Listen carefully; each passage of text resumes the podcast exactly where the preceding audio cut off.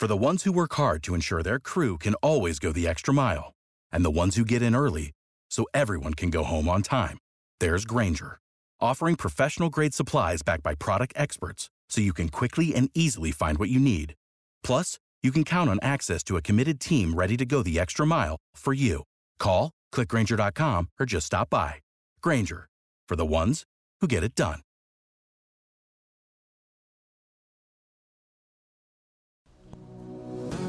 Buongiorno a tutti, io sono Yulia Kalashnik e apriamo questo giovedì con il notiziario dall'Est Europa.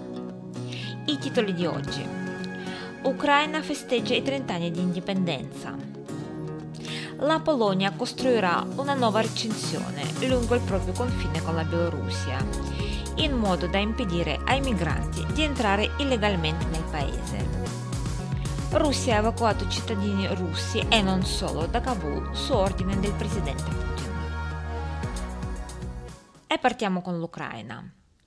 Il 24 agosto l'Ucraina ha segnato i 30 anni di indipendenza.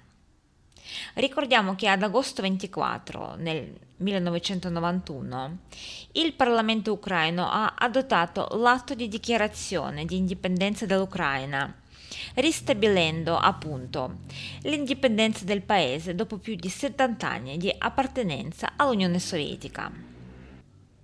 Il paese ha celebrato l'anniversario con una parata militare su larga scala nella capitale Kiev. In totale, nella parata sono stati coinvolti 4.000 militari. Hanno marciato per la via centrale della capitale ucraina, seguiti dalla tecnologia militare del paese, incluso l'aereo più grande del mondo, l'AN 225, chiamato anche Mria, che sarebbe, si traducerebbe come sogno in ucraino. Prima di allora non ci sono state parate nel paese per due anni di seguito. Nel 2019 il presidente Volodymyr Zelensky aveva deciso di spendere fondi destinati alla parata per premiare i militari ucraini e nel 2020 affermava che l'equipaggiamento militare dovrebbe essere presente in prima linea e non trasformarsi in un'attrazione, data la guerra in corso nel Donbass. E passiamo alle notizie della Polonia. La Polonia costruirà una nuova recinzione lungo il proprio confine con la Bielorussia, in modo da impedire ai migranti di entrare illegalmente nel paese. Lo ha annunciato il lunedì 20-30 agosto via Twitter il ministro della difesa della Polonia, Marusz Blaszczak. Al confine con la Bielorussia sarà costruita una nuova recinzione solida, alta due metri e mezza, e saranno coinvolti più soldati per aiutare la guardia di frontiera, ha twittato il funzionario. In precedenza Blaszczak affermava che più di 900 militari saranno inviati al confine con la Bielorussia come rinforzo. Come di recente ha riportato Deutsche Welle, con riferimento al capo del servizio di guardia di frontiera polacca, dall'inizio di agosto 2100 persone hanno cercato di attraversare illegalmente il confine tra Polonia e Bielorussia. In 1342 casi è stato impedito loro di attraversare il confine. Altre 70, 58 persone sono state detenute e inviate in posti per rifugiati. Una parte di persone proviene dal Medio Oriente e dall'Africa. Il governo polacco ha anche allestito nuovi campi per accogliere i rifugiati. Ricordiamo che anche Lituania e Lettonia accusano Minsk di favorire deliberatamente la migrazione illegale, dato che oltre 4.000 persone sono entrate di recente in Lituania. I primi ministri di Estonia, Lettonia, Lituania e Polonia hanno esortato le Nazioni Unite ad agire contro la Bielorussia, accusando Lukashenko di condurre una guerra ibrida.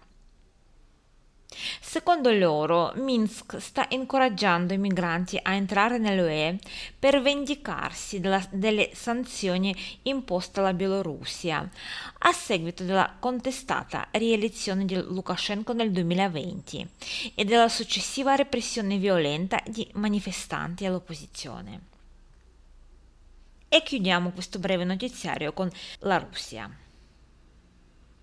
Mercoledì 25 agosto, quattro aerei militari russi hanno evacuato cittadini russi e anche provenienti da altri paesi da Kabul su ordine del presidente Vladimir Putin, mentre Mosca svolgeva esercitazioni militari nel vicino Tagikistan, riporta Reuters. Il Ministero della Difesa della Federazione russa ha affermato che sta evacuando più di 500 persone dall'Afghanistan, inclusi cittadini russi, nonché quelli provenienti da Bielorussia, Ucraina, Kirghizistan, Tagikistan e Uzbekistan. Questo segnerebbe un cambiamento nella posizione della Russia sull'Afghanistan, stando a quanto riporta Reuters.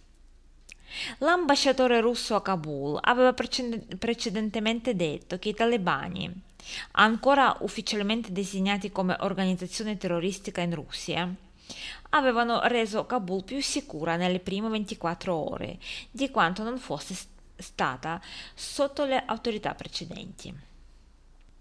Per oggi è tutto. Prima di salutarvi vi ricordo che se volete sostenere Radio Bullets potete farlo andando sul sito radiobullets.com slash sostienici. Radio Bullets è una stata indipendente che non ha fondi statali o pubblicità, con un forte credo nel giornalismo di qualità che racconta il mondo e ciò che vi accade.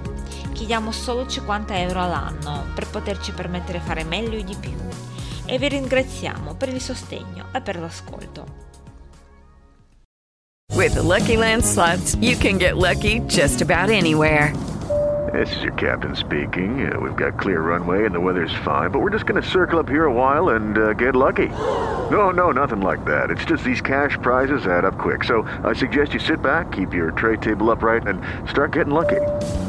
Play for free at LuckyLandSlots.com. Are you feeling lucky? No purchase necessary. Void where prohibited by law. 18 plus terms and conditions apply. See website for details.